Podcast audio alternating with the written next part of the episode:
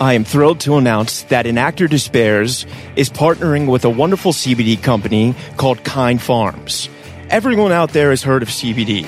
I started taking it a few years ago when I first started getting sober and to help with my anxiety. Sadly, as one can do, I was overtraining in the gym, and a friend recommended a topical and a tincture to help with the pain. I tried it, it was okay. However, recently, I was introduced to a product that has really changed my life. Not only has it helped me with anxiety, but I am stronger than I have ever been. I'm able to carry out lifts my body used to prevent me from doing. Kind Pharm products have single handedly changed my life athletically and personally. They utilize 100% local licensed farmers, organic cultivation, and CO2 extraction for superior CBD. Kind Pharms is turning CBD to a kind alternative to pharmaceuticals. Let's transform tobacco row into hemp row. If you want to get involved, please reach out. Together, we can make a difference. You can use my code RYAN10 for 10% off. You can find them on Instagram at Kind Pharms Inc., all one word. That's K I N D P H A R M S I N C, and their website is kindpharmsinc.com. Once again, my code for 10% off is Ryan10. And now, let's get started with today's show. Welcome to An Actor Despairs. I'm your host, Ryan Perez.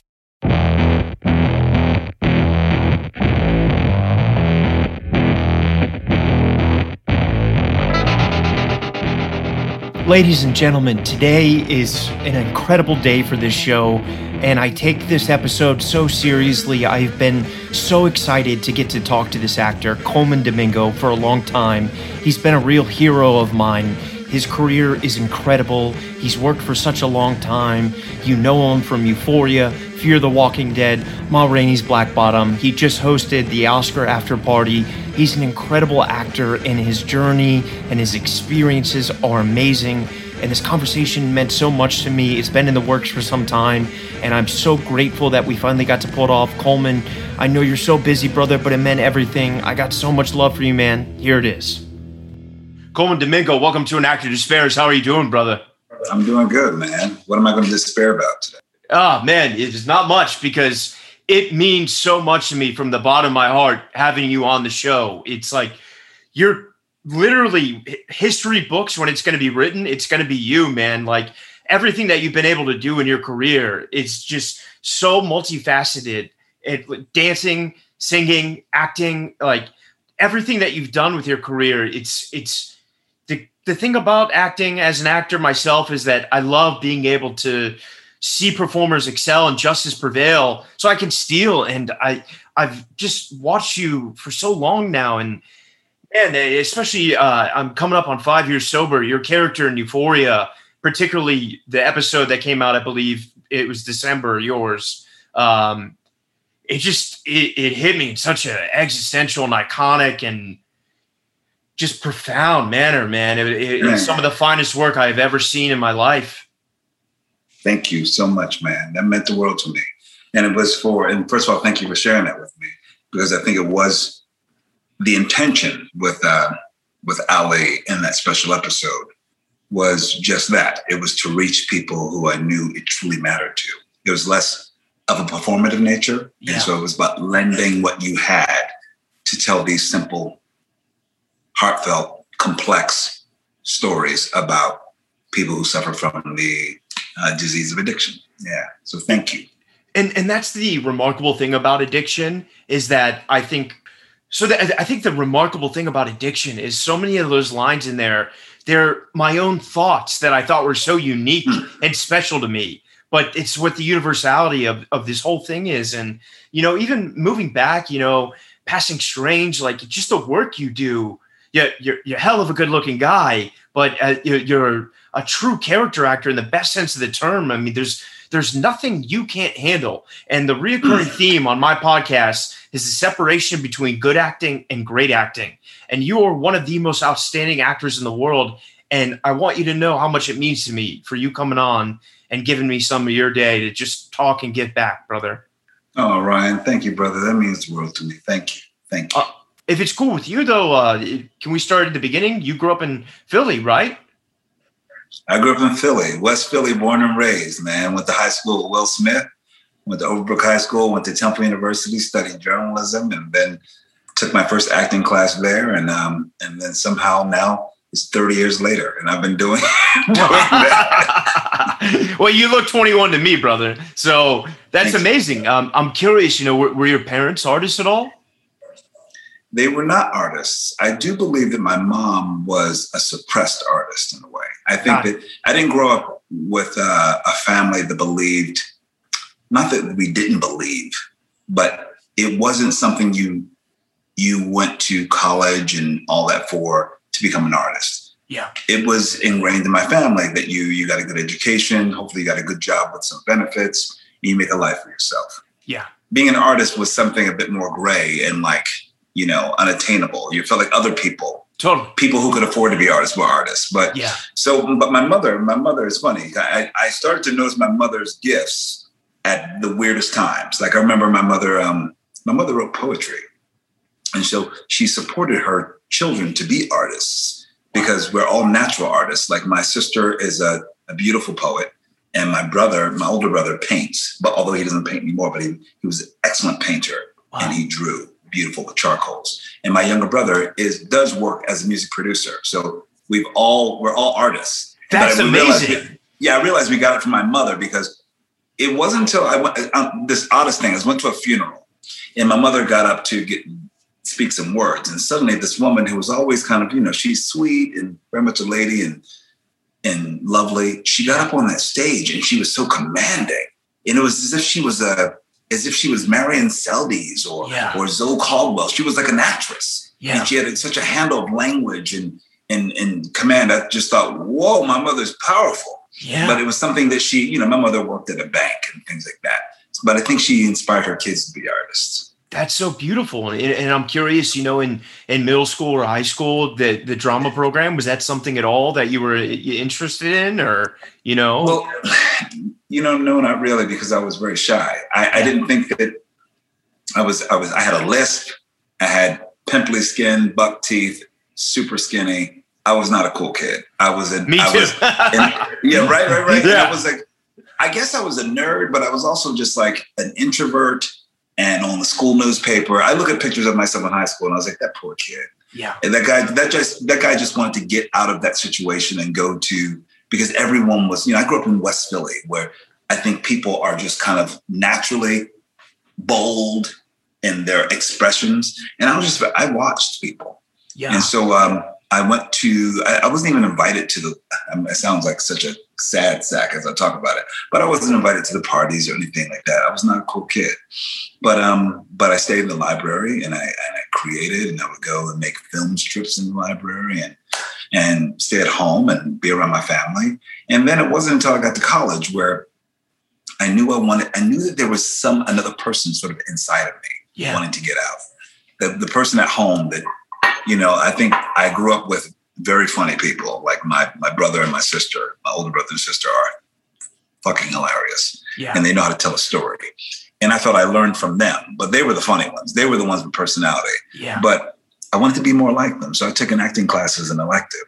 Um, actually, my mother said, why don't you take something that makes you feel free? And I took an acting class, and that's where at Temple, my teacher at Temple University, and that's wow. where my teacher Chris, my acting 101 class. He, he asked me, he said, uh, Have you thought about acting as a profession? And I said, No. He said, I think you have a talent.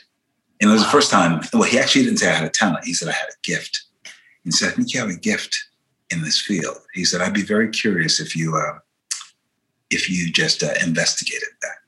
Wow. And I, I, and he set my wheels turning. And I started taking classes um, in acting at the Walnut Street Theater School in Philadelphia quietly. I didn't tell anybody about it because I didn't want anybody. It sounded like such a far fetched dream to be an yeah. actor. Yeah. So um, I sort of kept that private, and I would just take some classes off while yes. I was matriculating full time at Temple. Yeah.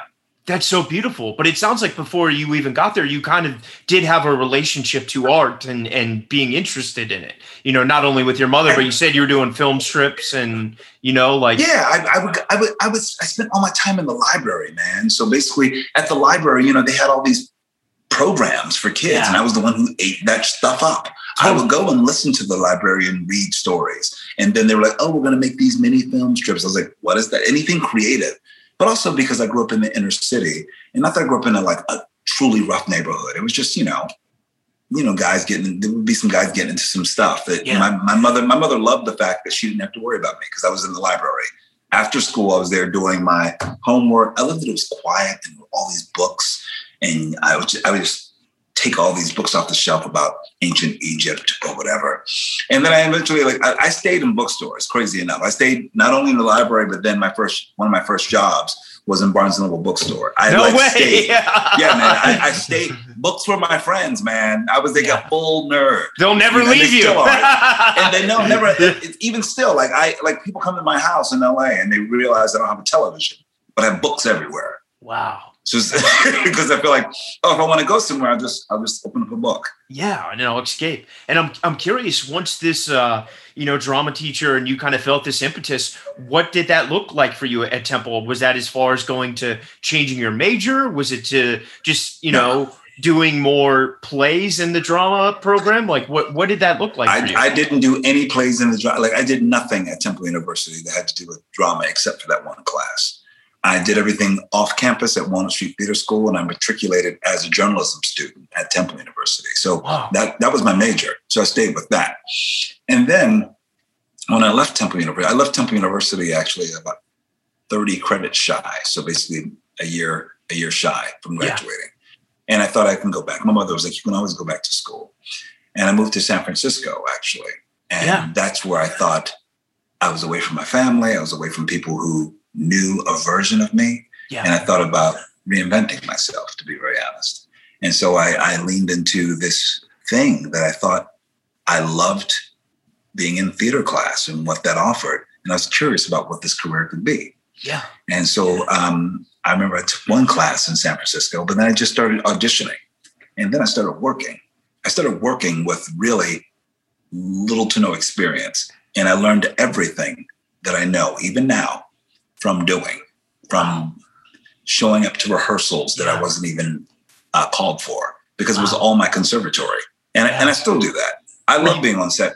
Were you at ACT in, in San Fran or in San Francisco? Uh, in San Francisco, I where I worked, or yeah, or- what's- or what- what- it's? ART, right? Or No, no, no. It's ACT. No, but I didn't take classes at ACT. I took Okay. classes at like I took classes at um, it was at somebody's like in someone's like upstairs theater space or something. It was not at any one formal got it. um, conservatory. My conservatory was like rehearsals by you know doing I mean? yeah and i'm so Yeah. i'm so curious you know because most actors think of of acting as a binary new york or la thing obviously now that's changed with atlanta and other markets but what what was it to you about san francisco that was like so intriguing to you Well, I moved to San Francisco initially just because my best friend Guy said, "Oh, it's amazing out here. You, you need to come out here. I think you would Yeah. really like it. It's cool, good people, all that." And so I was in this very precarious place of like, you know, my parents just moved to Virginia, and I was still in Philadelphia, and I and I thought I want to try it. yeah And so I moved to San Francisco. It wasn't even about being an actor. It was just like just trying. It was just going to live. life experience totally Dude, that's it. So I lived with three other guys in a studio apartment in the Tenderloin district of San Francisco. oh my god Yeah. So it was just like doubled down. It was like, okay, that's what you do when you're 21 years old. yeah And so uh, I moved there and I, I took another, I took an acting class. I told you again, I felt like I was on the, I feel like it was like in someone's empty space in, in, you know, some, on top of some Victorian or something. wow And I got a job and I start to pursue this and I start to like figure out how to get an agent, how to get work, looking in the trades, backstage magazine, you name it, and figuring it out, getting a headshot. What is that? I remember I met with a coach, this woman, she was fabulous. I'll never forget that. She looked like she was like, in my, my imagination, she's wearing Chanel earrings and her hair is perfect. And Yeah. she's telling me about the, it was, it was something in the back of the trades about people who wanted to learn the business of the business. yeah And so I remember I took a class with her and I said, Yeah, I'm curious about this, about headshots and finding work and all that stuff. And I remember we I sat with her and we put together a resume filled with lies. It was, it was as we all do, dude. but, she, but she said she said she said you need a resume to get started, and I said, "What? What's your experience?" I said, "Well, I don't have any experience. I have. Um, I took, I did some scene study, and so she looked at. She says, "Well, we're going to bend the truth a little bit." I said, "In what way?" She said, "What uh, play did you do in scene study?" And well, I did this. Let's say I said the Hot L Baltimore or something. Yeah. Great. And where did you do that? I said at Temple University. She says, "Great." Hot L Baltimore. The character name Temple University Theater. I was like, so and so, so and so, Walnut Street Theater School, well, Walnut yeah. Street Theater Company. And she says, you need, you need to give yourself a little push to get in the door. Yeah. And then your talent will do the rest. Yeah. She said, your talent will, will not question your resume. That's and so I was like, I, I never forget that. So I did that. Basically, I went out and I lied for my first auditions. And then at some point, I could take those things off because I started to work. Yeah. And um, but I would do things like this. I, right now, I would do things like I would go home. I remember my first rehearsal. It was for uh, a play called The Inner Circle, and it was with the San Francisco. What's it called? It was called the New Conservatory Theater in San oh, Francisco. Okay. And it was a touring play uh, for theater for young audiences. And I was a young kid um, who became HIV positive and dealing with it with his, um, I guess, high school classmates. Yeah. So I was a very raw actor. Like when it comes to crying, emoting, whatever, I had it. I had it all. I just in spades, I had it all. But the thing that I didn't have was any technique at all. Yeah. So I would go home, like I would look in my first rehearsal. I get cast as the lead in this play, wow. and um, my director, Louie Jenkins, a British woman named Louie, she says, okay, well, we're going to, what I'd like to do is just lightly block the show and then we'll go back and do more deeper work. I was like, I don't, in my mind, I just stay quiet and smile. Yeah. I didn't know what blocking was. Yeah. So I would go home and read. I would read books by Uta Hagen. I would read An Actress Prepare, An Actor yeah. Prepares. I would read Stanislavski. I, everything I would just go home and read. Yeah. And so I, I'm like, oh, and then I would look at what my what the other dude was doing. He kept writing things like Joey, Joey Ponce. He kept writing SL with an arrow or C, oh, circling it. Yeah. DS with an arrow. I was like, what's he doing marking up the script? You know, look at that. And then they would say, okay, Colman, walk down stage. And I would start to head upstage. Yeah. it's the me, no, go the, the other one. And yeah. so I started to figure it all out. It was like I was learning a new language. It was like I was being thrown into into um, uh, the middle of France, yeah. and I don't speak French, but I had to learn. So that's what it was like. So I was like, oh, I need to figure this out and look around. And so my, I believe that my my my sensory elements were even more heightened because I was like, you know, a fish out of water trying to figure out how to swim. You know and and that was thrilling for you because a lot of people when they have to yeah. deal with that kind of they just they just can't deal and they have to give up. That's oh, I thrive. I thrive. Uh, My whole career is about that, like that. I thrive with the challenge. Anything yeah. I don't know, I I'm drawn to it. Yeah. You know, I don't. If I know it, I feel like jobs jobs already done. Yeah. But this was like I felt like all that. Maybe that's the thing that I love about this career. To be honest, I love the learning aspect of it. That you yeah. never, you're never finished yeah, you're never yeah. you're never done with this, you know. Yeah. That's so beautiful. And and I I spoke to a few Bay Area actors, you know, as I spent the past five days prepping for this because I just it meant so much to me. And I hear there's not many roles you didn't do there, and and you really spent a lot of time there. You know, I, I because of time, there's so much I want to get to. If, if you could just summarize, you know, do you feel like San Francisco perhaps is is where you found your voice? It absolutely is that's where I found my voice as a not only an actor, but a writer, a director, a producer. It allowed me and afforded me the space to do it all. Yeah. Uh, I think because I think the Bay Area, especially at the time, that was the 90s. And uh, I left, I was there from 91 to 2001. And what I really gained from my time there was I felt like I could do anything. Yeah. And I really could. I could create a theater company and get partnerships with um, other major region major theaters. I had a lot of energy and enthusiasm, yeah. and um, and they really responded to that. And I really feel like the Bay. I owe the Bay Area um, a lot because I do feel like a Bay Area actor who still in my heart and soul. Totally.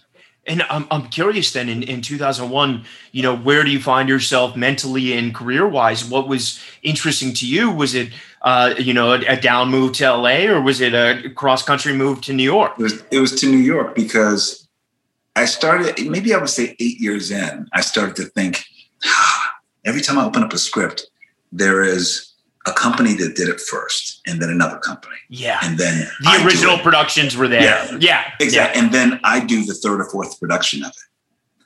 I wanted to be in the room creating it. Yeah. I wanted to be in, in the opening fold. Yeah. And I knew that that would have been in New York. I feel like all the artists that I was inspired by, I love the people in the Bay Area, yes. But I was always getting a lot of um, artists from New York as well who came to to the Bay Area to play with play with us and work in our sandbox. And they workshop things there, right? Oh yeah, they would yeah, workshop yeah, things yeah. in New York, and then they would t- in, in, San Francisco, and they would take it to New York. And so, I, I, also was working. When I tell you, I worked a lot in the Bay Area. I was the, that actor that was working public. I probably did at least seven productions a year on all the stages, from Berkeley Rep to the Mime, you know, to um, I, I, taught at the Mime Troupe, but you know, from Berkeley Rep to California Shakespeare Festival, you name it. And I started to get a little hungry, to be honest. I felt that I was actually getting soft because I could work. I could. I played leading roles. I played cl- all the classical roles. I played many clowns that I wanted to play in Shakespeare. Yeah. I was in the circus, you name it, and I was like, okay, what's next? And I, you were I, equity, I right? Yeah, exactly. Yeah. an equity actor. Yeah. I, I did everything that an actor could do and, and push themselves to do. I think, and it was time to, I think, jump into another sandbox. Yeah. It was time to sort of like say, I did that. Now I can rest on that and work for the rest of my life here. Yeah. Or I can transform and do something else, go to the scarier place, which is starting off at zero again. Yeah. Which is what I, I did in 2001. I, I totally relate. So talk to me, uh, you know, moving to, you know, post 9-11 New York, you know, it's a very fraught time in not only yeah. American history, but particularly in New York, you know, when you moved here circumstantially, what, what was your steps to, you know, find yourself in the theater scene? Did you already have an agent yet that was no, here? Wow. I didn't have an agent or anything. I didn't have an agent. All I had was a really good resume. I worked with some incredible people in the Bay Area. And I had um, there's something on the inside, but I believe that New York was the place for me. By the way, I remember I, I when I was thinking of moving to New York, a couple things happened, and I got to tell you this because I think it's Please. interesting. One is I was walking down in the village, and um, one of those palm readers was waving to me to come in, and I was like, I'm all, I'm I'm like such a I, I'm always drawn to them, and they me always too, man. yeah, right. You yeah, always, open, right? yeah. so this woman pulls me in. She says, I've got something to tell you, something you need to know. I was like, oh, what? So, of course, I paid her whatever the money was, $10 or something. And I said, what do you see from me? Um, she says, what's on your, what, get, what's a question that you have? I said, I'm thinking of leaving the Bay Area. I, no, I didn't say the Bay Area. I said, I, I, th- I think I'm in the mood for a transition. Yeah. I want to change where I live. Now, I didn't tell her because I was very specific. I didn't tell her New York or where I was from or anything. Yeah. And she says, she looked at my palm and she says, you, you need to be here. People are waiting for you to be here. Wow. So you can't let them down. And so I was like, oh, wow. So that stayed with me. I was like, people are waiting for me. I can't let them down. Yeah so what an amazing thing to hear yeah. so i kept that in my mind and then everything that i was doing as I, as I, I, was expanding as a director in the bay area and i got a chance to be a part of the lincoln center directors lab yeah and i think that's in 1999 and i came out here like really i was i think i was doing a show at cal shakes I, I right in the middle of rehearsal, I had to come out for four days. It was a, it was a crazy situation where I was balancing everything, but I knew I needed to do it because it was a prestigious thing. So I fly out to New York, put myself up, did the Lincoln Center Directors, Directors Lab. And I had, I could afford to go to one show. Wow. And I was like, what do I want to see? I was like, um, I'm going to see a doll's house with uh, Janet McTeer. No way. And so I go to the Belasco, so I go to the Belasco Theater and I see it, and I oh, see a doll's house. Very serendipitous, a, right? That's where Public Strange or, uh, or Passing Strange was. Yeah.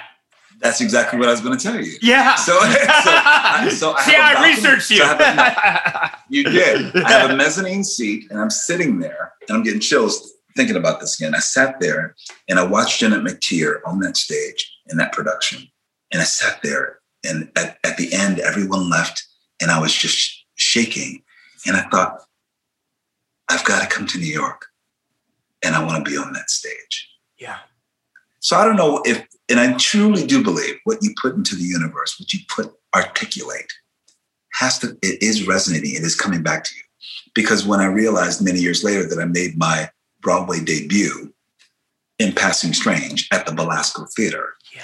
I thought that was, um, it was so serendipitous that it, Yeah. you know, I did, I did a show called Well, but I understudied that. So I was considered my, my Broadway debut in Passing Strange at the Belasco Theater, the same theater where I said clearly when I saw Doll's House, I want to be on that stage. I want to move here. And That's amazing. wild.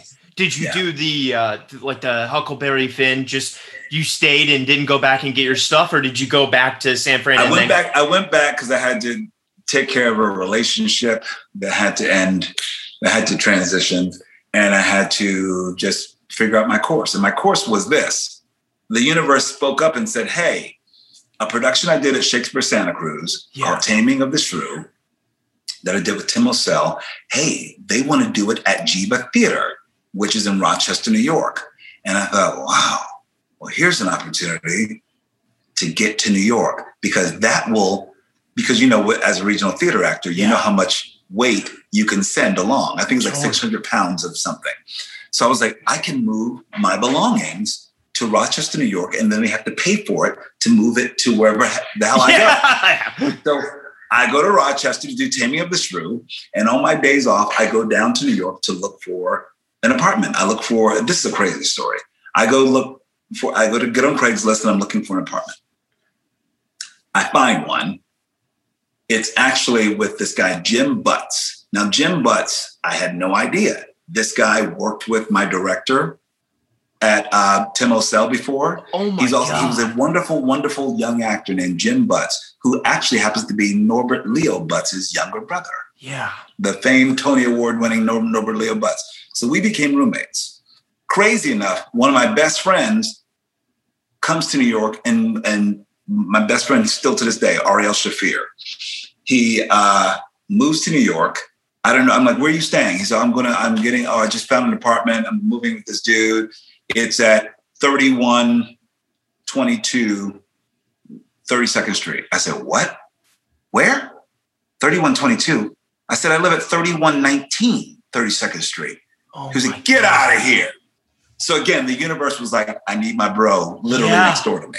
Totally. So, so, this, so this is divine intervention at this point. You know. I think all of it is divine, man. That's the Yeah. thing that I believe. I believe in magic. I believe in divinity. I believe that things are divine and laid out. You just have to really know that it's there for you. I do Yeah. believe that. So I moved to New York, had my buddy um, Ariel next door to me, and I just really just tried. I really, you know, to be honest, like I, I really just um, I put that out there. I moved to New York. Things were not easy, of course. You know, I got a, had a bar, got a bartending job.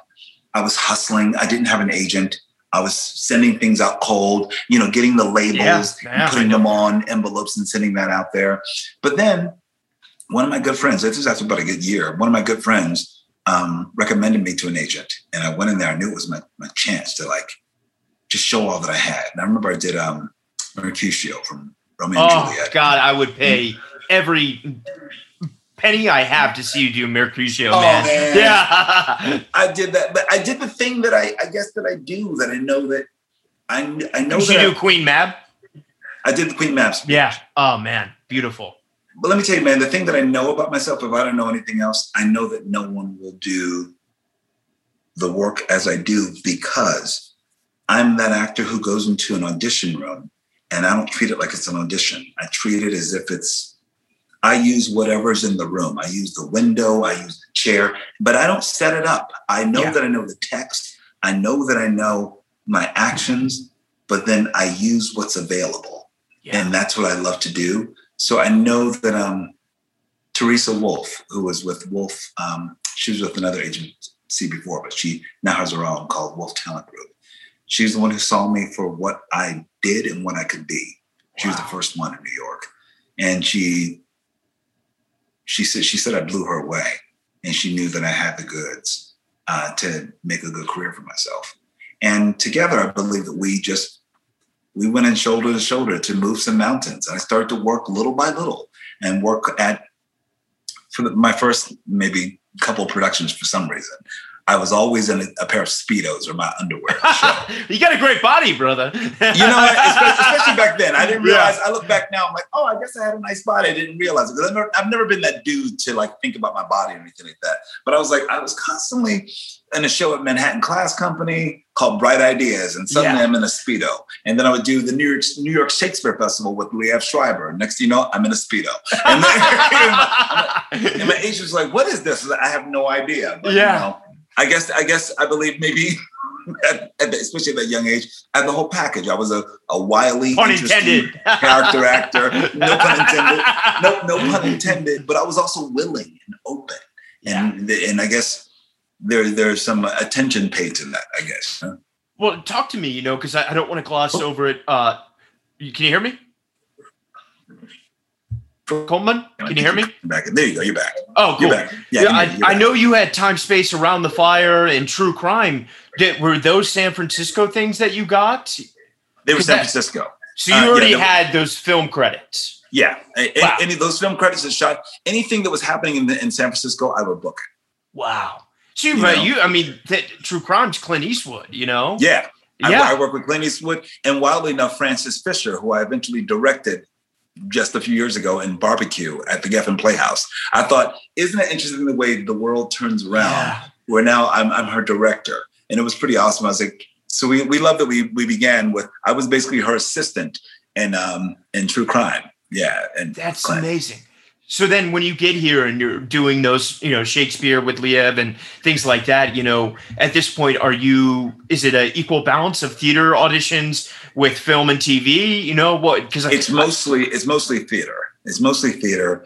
And then what television that was, now we, we have to go back and remember, it was like the early 2000s. Law and Order, right? That was about it. Yeah, it was right? Law and Order. There was some other things, but Oz, never, maybe, you know but the funny thing is, I was never considered for Oz or The Wire or anything like that. Now, honestly, really? I can tell you, I can tell you and be very candid about it.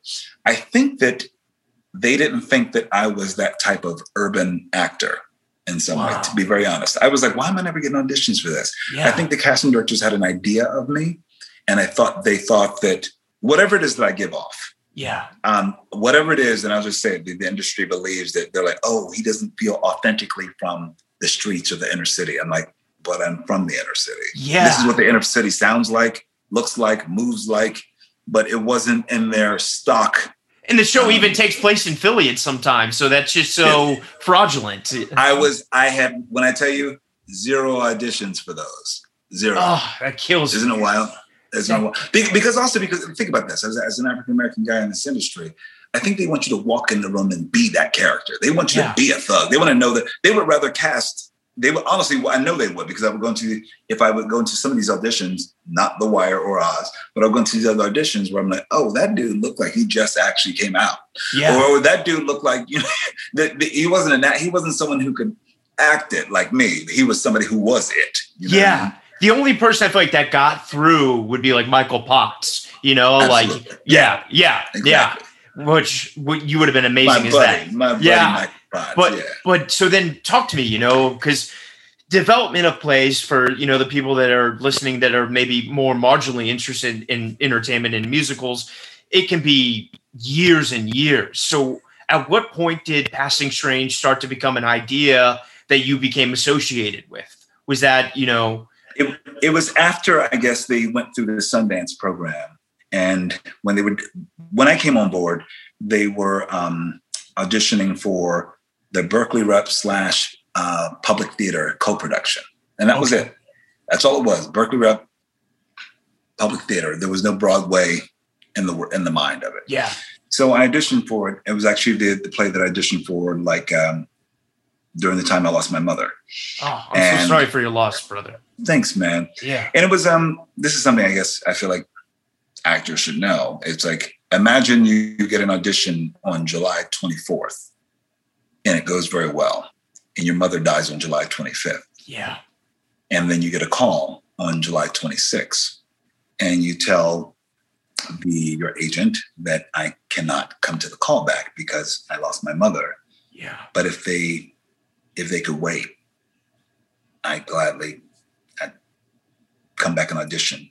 Yeah. They held the auditions for me for two weeks. Wow. And I went in there and I, I consciously was trying to go in there and just say, you know, I didn't want anybody to feel sorry for me or anything like that. I just Yeah. wanted to go and do my job. And uh, but it was all over me. And I I performed in a unique new way because I think once you once anyone experiences the loss of a parent, you will know that you're forever changed. Yeah. And whatever whatever you are as an artist does change. It has to. Your whole being changes. So I went in as a whole other being and um, I booked the job and it took me to Berkeley Rep. And that's where I did a lot of my healing. And which is wild because I went back to the Bay Area. That's Yeah. where that's where my my creative home was. So I felt like it was a blessing from the universe to go back there, do this play, which is about a guy who loses his mother. Yeah. do Oh my God. and and you have that beautiful line, you know, I love so much that yeah, I think summarizes the life of an artist. You know, we're all just freaks looking for a home. You know, That's and exactly it. That's Yeah. exactly it, man. Yeah, man. yeah, So, so I, I, I go there and I come back and we do it at Berkeley Rep and I mean Ber- Berkeley Rep and then at the public and then it moves to Broadway, and that was and, And that changed were my life.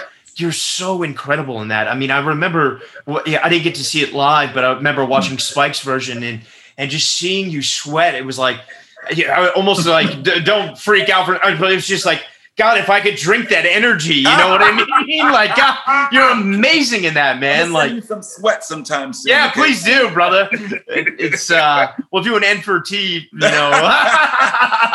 but uh man, yeah, I mean just stamina wise, talk to me about uh, you know for those also listening, you know, Broadway's eight shows a week. How do you Dude. show up and give that? It- I mean, Dude, well, with, with show, I've always been in shows like, for some reason, I'm always sweating in a show on Broadway. Yeah. I've never had that role where I come and sit in a chair. I'm just, um, I did Passing Strange. I played Billy Flynn in Chicago and the Scottsboro Boys as well. And each time, I think it, it's just pure discipline, man. I think Yeah. you people who un- need to, who understand that Broadway is like uh, a marathon.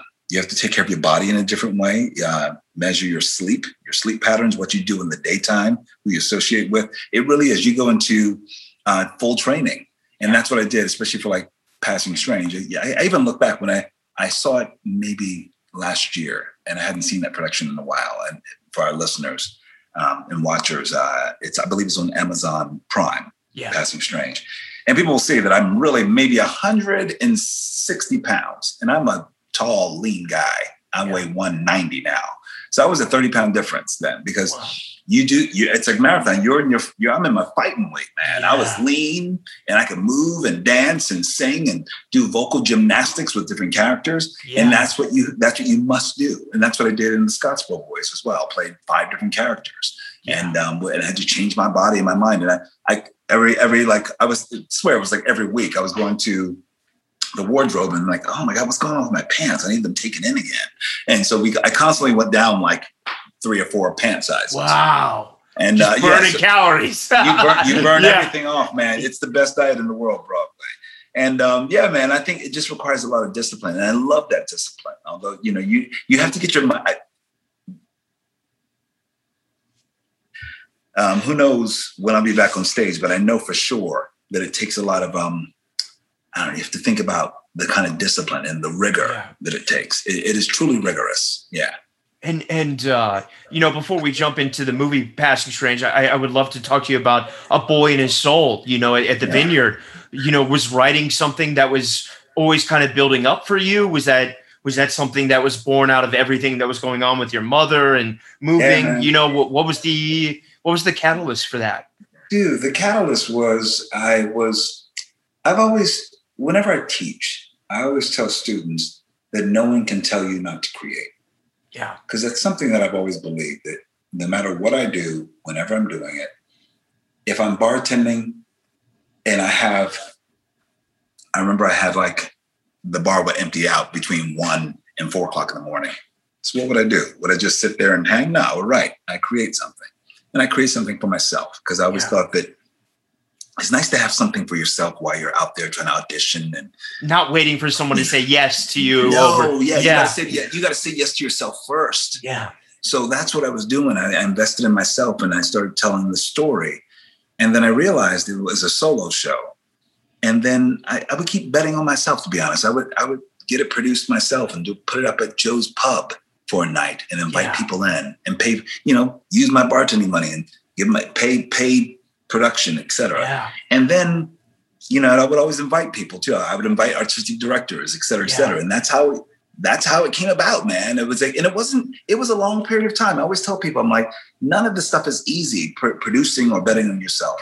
Yeah. I think it possibly took, because my first production of it was in 2004 in San Francisco, because I would always go back there and workshop things. So I believe I workshopped it in 2000, early 2004, came back and did it in the summer. And then it had its, I did a one night only at Joe's Pub, I think the end of 2005 or something. And then uh, the Vineyard Theater saw it and they wanted to do it. And I believe we did that in what 2008 or something. Yeah, yeah. So it was like it was about five years, and then um and then from there, it, you know, other it played the tricycle in London and and the Brisbane Powerhouse in Australia. It's wow. like you know, but but again, that starts by saying it was something. It was a story that I felt like I had to tell. To yeah. be honest, I wanted to tell a love story about where I came from. Yeah, and the music and the people because I thought if I told a love story about where I came from and my experiences, it can help somebody else. Yeah. If they're going through the same thing. So it was never an, an, experiment of like, oh, I think my life is so interesting or the people are so fantastic. It was more like, let me be in service to storytelling by telling my story so that you can tell your story. And then from there, I started, I realized I had something to say as a playwright, um, even more so. And so I started experimenting with other plays. And then came Wild with Happy that was at the Public Theater, or Dot that was at the Vineyard, and yeah. And then so each each time, to be honest, it's an experiment, and it's something that I feel like I have to do. So I write kind of infrequently. I, I, when I have the question, when I have that burning question and desire, that's when I start to write it. Yeah. But I'm wait. I'm usually waiting for it. I'm not trying to force it. You know. Yeah. Yeah. You can. I don't think. You know. It's. Yeah. It, has been tough for me being sober. Is like I can't. You know, drink and force it. I gotta. When it's there, it's there. And when it's not, it's not. When and the muse is there, man. Yeah. Right? Yeah. Yeah. And so I'm curious. You know, obviously, it's so hard to translate theater as a medium into film, but if anyone can do it, it's Spike Lee. So hmm. when that happens and that gets into Sundance, you know, there's so many amazing people. You know, this was when Sundance was still really celebrating great independent cinema. Did that really kind of reinvigorate, you know, getting casting directors from big studios and starting to get to see you for for really big projects?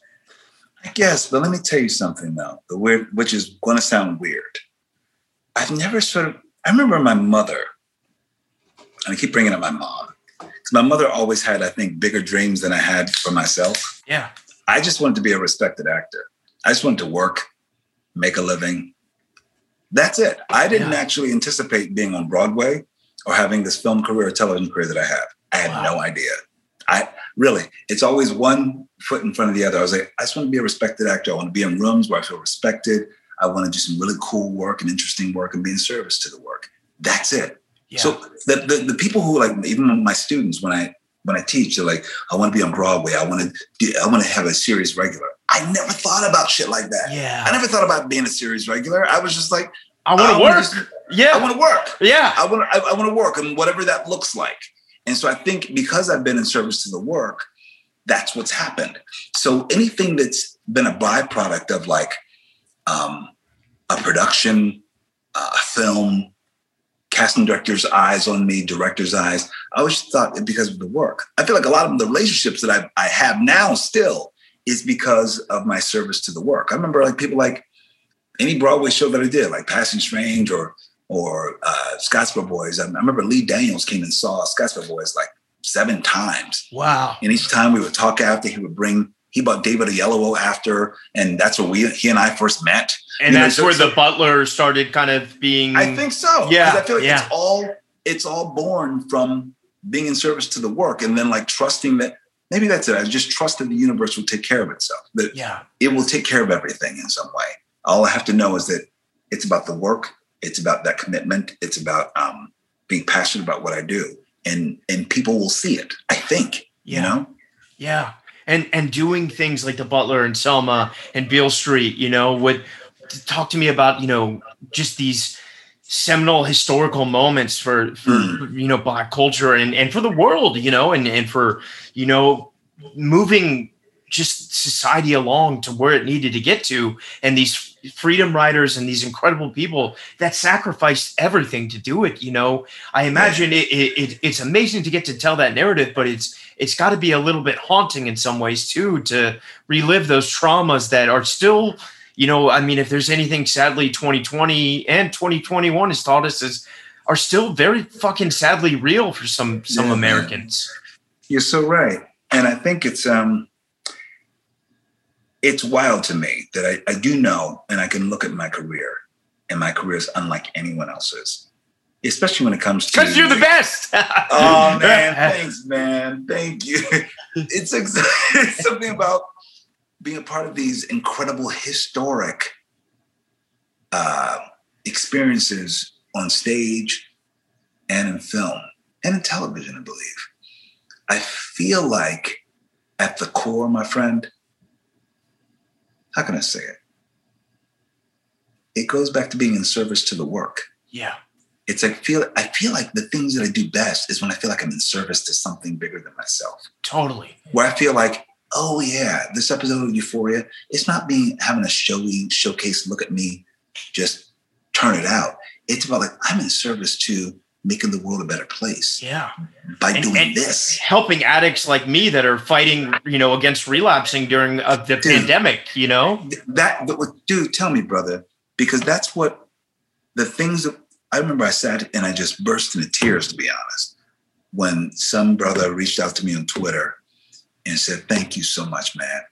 It felt like when you reached your hand over to Rue, I felt like you're reaching your hand out to me and telling me I got feel faith in me. the, and I it- and I it decimated me because I'm like, that's what I feel like at the core of anything, like you saying Selma or the Butler, you name it, at, at my core, that's what it's all about, man. yeah. Yeah. It's about connect, connecting all of us and being in service to these people and these incredible humans with these complex lives and saying that we're all alike in some way or we all need each other. So that's why I think that I'm drawn to this work and the work sort of calls on me. I, I, I'm, one, I'm never sort of handed fluff, weird roles. I think people stay away from me for that stuff. They hand me things like The Butler or Selma or Yeah. Birth of a Nation. You know, because you know you're what I mean? incredible and there's no one else Thank that can bring the truth to that the way that you do you know it's you, i- man. i- i- you're a master and and i'm curious you know like before we dig into euphoria talk to me you know about like taking on something like fear the walking dead which is arguably you know i know you got candyman coming up but unlike anything you've ever done before was that a was that something you had to think about taking let alone just the the long season commitment Dude, yeah.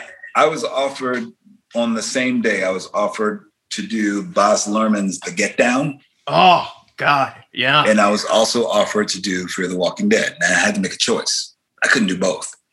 And the Baz Luhrmann of it, that all seemed, I met with Baz, we walked around, saw the storyboards, everything about it was like, this is awesome. I love his Yeah. mind as a storyteller.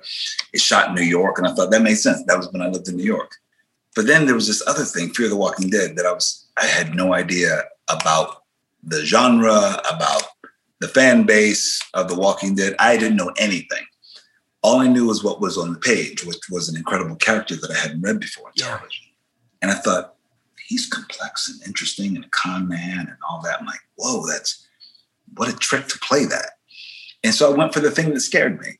I thought I could go to the thing that make seems to make sense, but or I can do this other thing. And then as I investigated this other thing, Fear the Walking Dead and the whole Walking Dead franchise, I just realized it's really about people trying to become their better selves and fight this enemy together. It's about Yeah. humanity, it's about who we are. It's Yeah. really holding up a mirror to society, especially at moments like the pandemic when you're like, oh, this is real. Where Yeah. literally you- real. yeah, yeah. The realest part is like, whoa. So we've been exploring what happens to people and who do they become when they're fighting this threat together. it's not about the threat. It's about the human beings. Yeah. That's what the show's about. And then so the moment the pandemic happened, I'm like, oh. Yes, that's exactly what this is. It Yeah. wasn't about the, the the the virus. It's about the people. Totally. The people can't come together.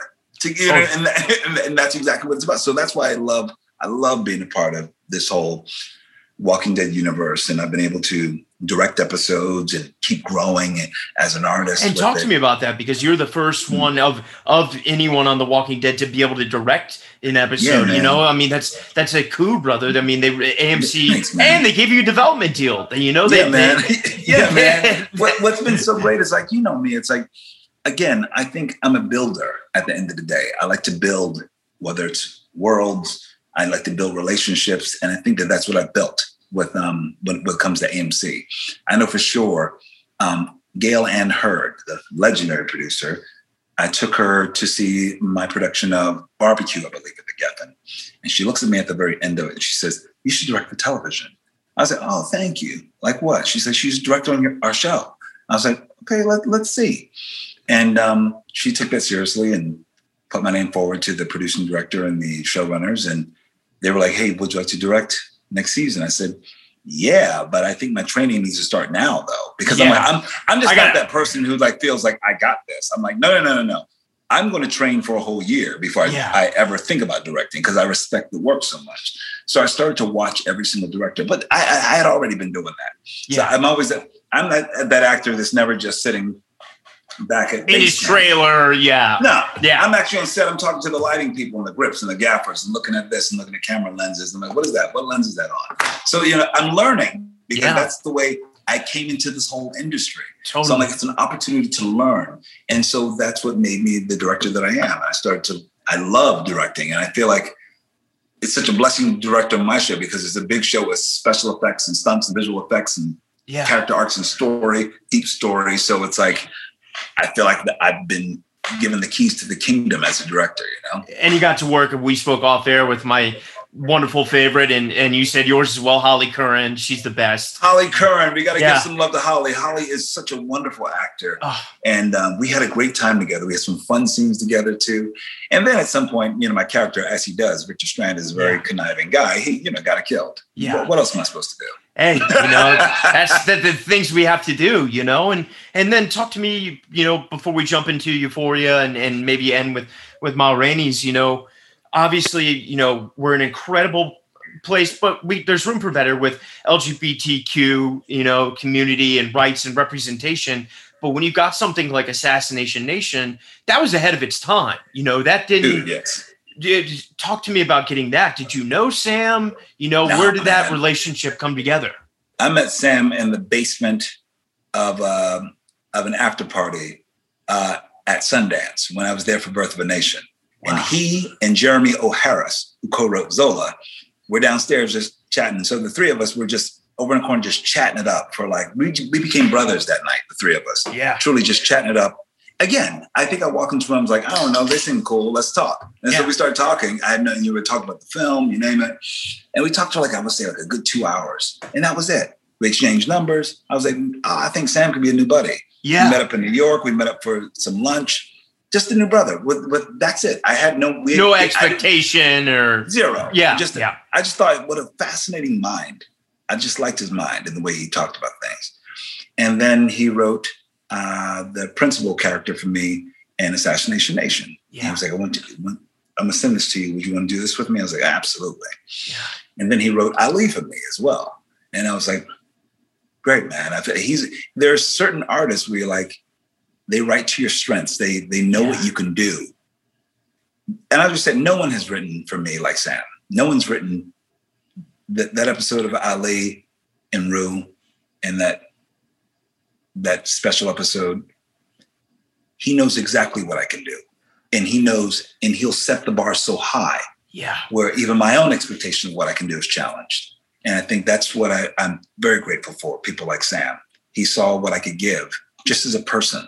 Well, and, And and then- the words were so good. I, I have to ask in some ways because like so much of your prior work came full circle and reference with like you know the Civil Rights Act and and being in the cafe together and the, the beauty of that and you know I mean I, was any of that like your lines or was that all written?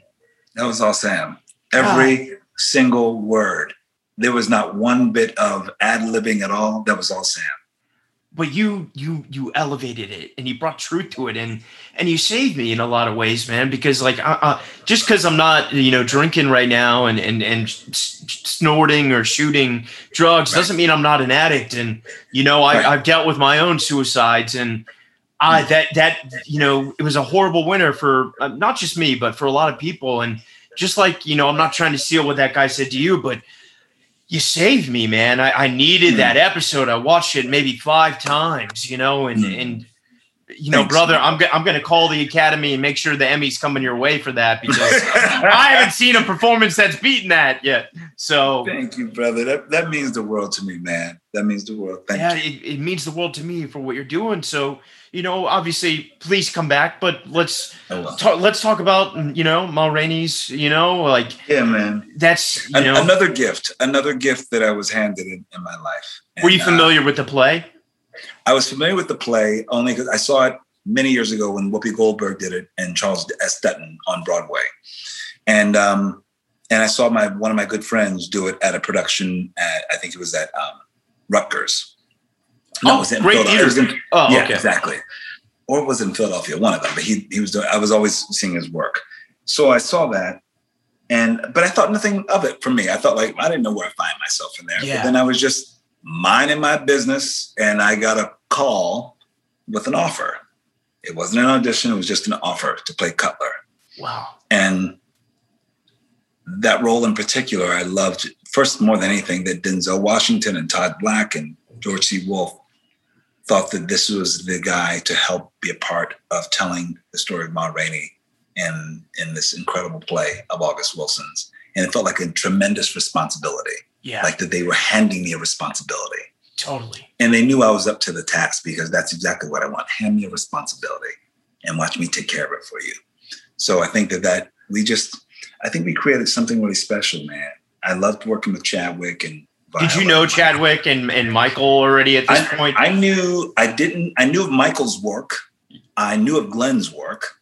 Um, I had worked with Taylour Paige, who plays Dussie Mae, yeah. just before we, we did Zola before we did. Oh, okay, awesome. Yeah, yeah. So we met on Zola together. So we spent some couple months in Tampa, Florida together, and then um, but Chadwick and I we knew each other from New York theater. Like we did a reading together, probably about 15 years ago. Wow. And uh, and uh, and then we and then we actually did um, the movie 42 together. Although yeah. my, my although my scene was cut. Oh, I but, know. I, what a bummer. But, but it, it, it's some it's somewhere in someone's archives, and it'll come out when I'm old and gray or something. I'm sure yeah. that scene. But, but it was that I was.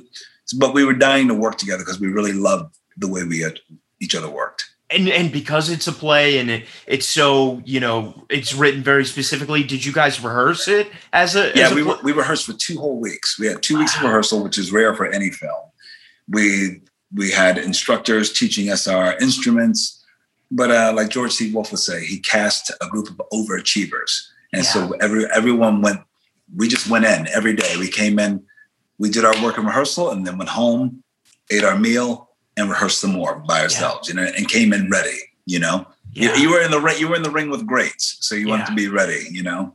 I really think you deserved a nomination, man. I mean, you were hmm. Cutler was was so good, man, and he was really Thanks. the one that kind of kept everyone at bay, and it was such an iconic performance. And you know, before I get to my two final questions, obviously you got to come back when they come out, but you have four insane projects coming up. You got Tom Clancy's The God Committee, you know, Candyman and North Star. You know, I mean, mm-hmm. you're you're. I don't know if they're all coming out 2021, but they, I mean, it's, are, it is I, Colman's year, brother. Oh man, you know what's funny? What first of all, again, thank you so much for what you just said.